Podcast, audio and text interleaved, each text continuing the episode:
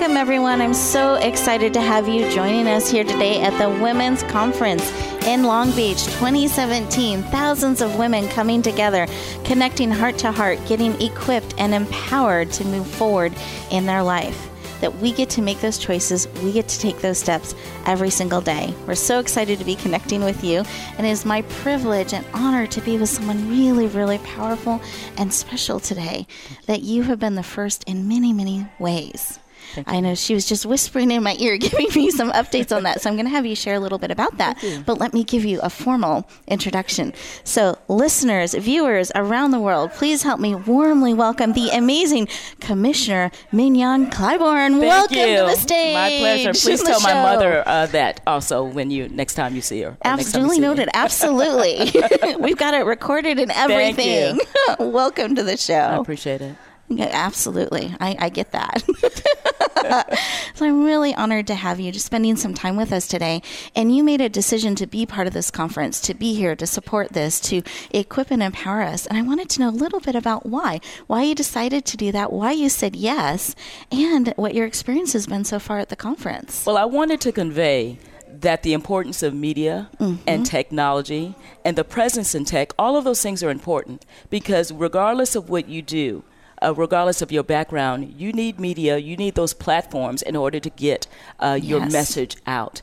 And if by chance there is not adequate representation of the decision makers, maybe your story will not be told. Mm-hmm. If by chance there's some bottleneck or somebody who cannot relate to your point of view or your background or your business, then it will never be covered or will never be promoted. So when we talk about media, when we talk about online presence, when we talk about the lack of women on all of these platforms, it really has an incredible ripple effect, and it impacts the success or failure of our businesses. Absolutely, because if they cannot see us, we cannot help them. We cannot serve. Exactly. So it's very important that we step up.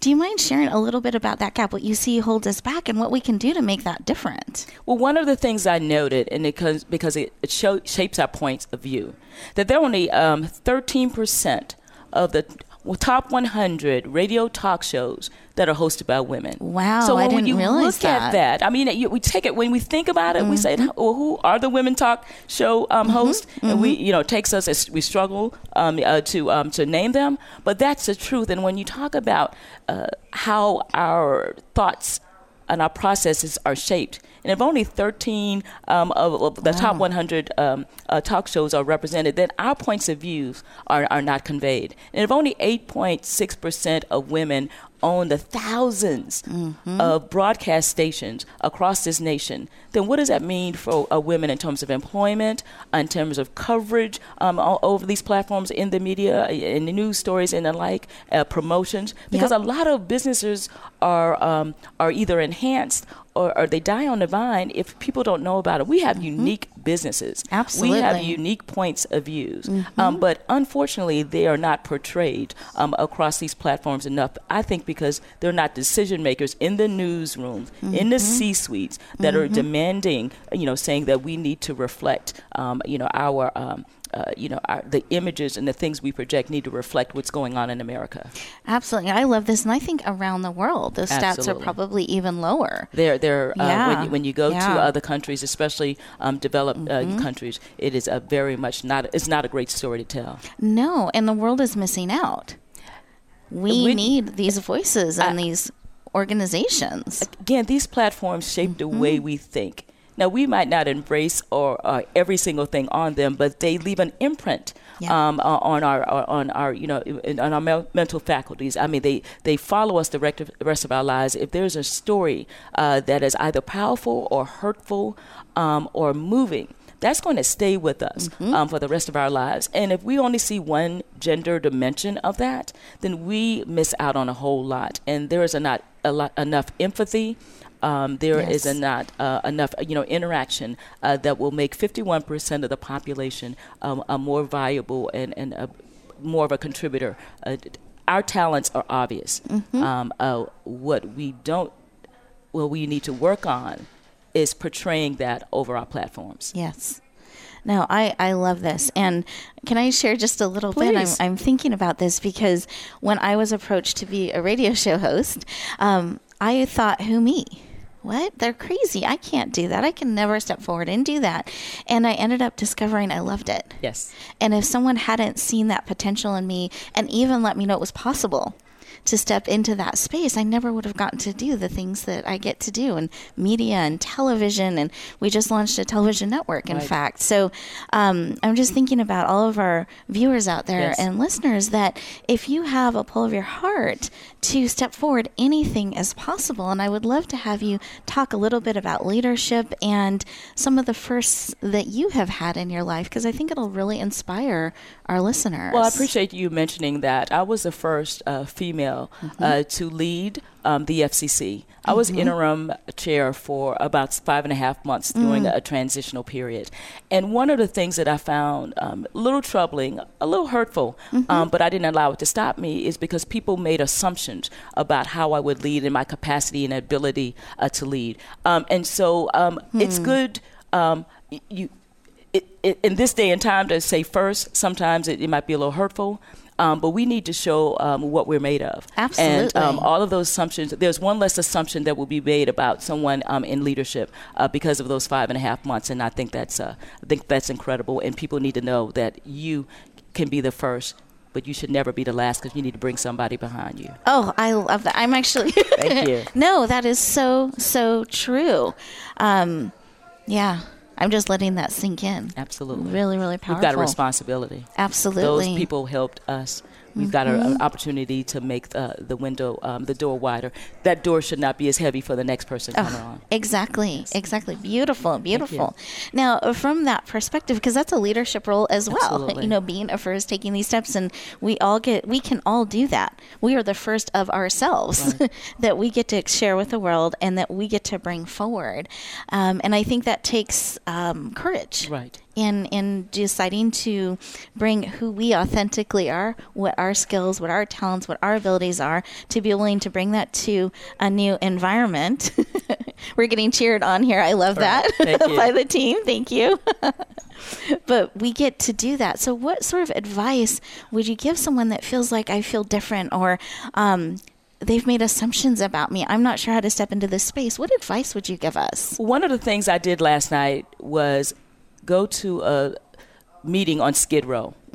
So I don't know if I was the first commissioner on Skid Row, but I can tell. But I can tell you that is not necessarily a frequent stop. And disproportionately in that room were women. And what they said, that they live not on Skid Row. One gentleman said this too, but in Skid Row. And one is a state of mind, and is one is where you live. Yes. And that's kind of stuck with me, because when you talk about what we think about ourselves, even in the most challenging of situations, how we view ourselves, even if we don't have a home. One thing that I am passionate about is connectivity and broadband and the internet. And what this person said we to love me, that, by the way. Who was was born in France, but came to this country, I'm sure, looking for a better life, and she didn't quite get there. But what she said is, even when I didn't have a house, I had an address. I had an email address. I had a way to connect to the world. And I think sometimes, as regulators and people sitting on our perches, we forget what that means and how empowering that is, and what we need to do to make that more ubiquitous, to make sure that is more available. And it's not as available in parts, where we are in Los Angeles. It's not as available, in Los Angeles. It's not as available, in Long Beach. It's not as available. And so we need to really double down on our efforts to make sure that it's affordable and that it's accessible, because people like I met she calls herself Frenchie, that she does not have a physical address, but she has a way to connect to the world. And she was so excited and empowered. I don't know what she goes through day to day. We don't know what each other, is experiencing. Yeah. But with the internet, we can connect with each other and find someone else like us. There might not be someone else in Long Beach or LA, or I'm on the East Coast that might have my experience. but I can, with a click of a mouse, I can transport myself to someone else who does. Yes. Especially when we deal with, people with mental health issues. There were a lot of people there dealing with mental health issues yep. who, because of language barriers and cultural barriers, didn't have anybody in that greater area to deal with them. But at the click of the mouse, they spoke with somebody in Argentina. Mm-hmm. They spoke with someone who speaks their language, who can pronounce their name. Yes. And all of these things empower and enrich. And so what I say to you is no matter where you are, no matter, what your talent or what you perceive your lack of talent is, there is someone else out there who needs you. Yes. Who you have the capacity to help. Yes. And that's what connectivity does. And that's why I'm so passionate about using all of these platforms to empower and enable particularly women around the world. I love it. Thank you so much for stopping by and sharing with us. And listeners and viewers, remember that a connection and support is a click away. Lean in, make those connections, and step forward powerfully today. You are absolutely needed, just as you are. Bye, everyone.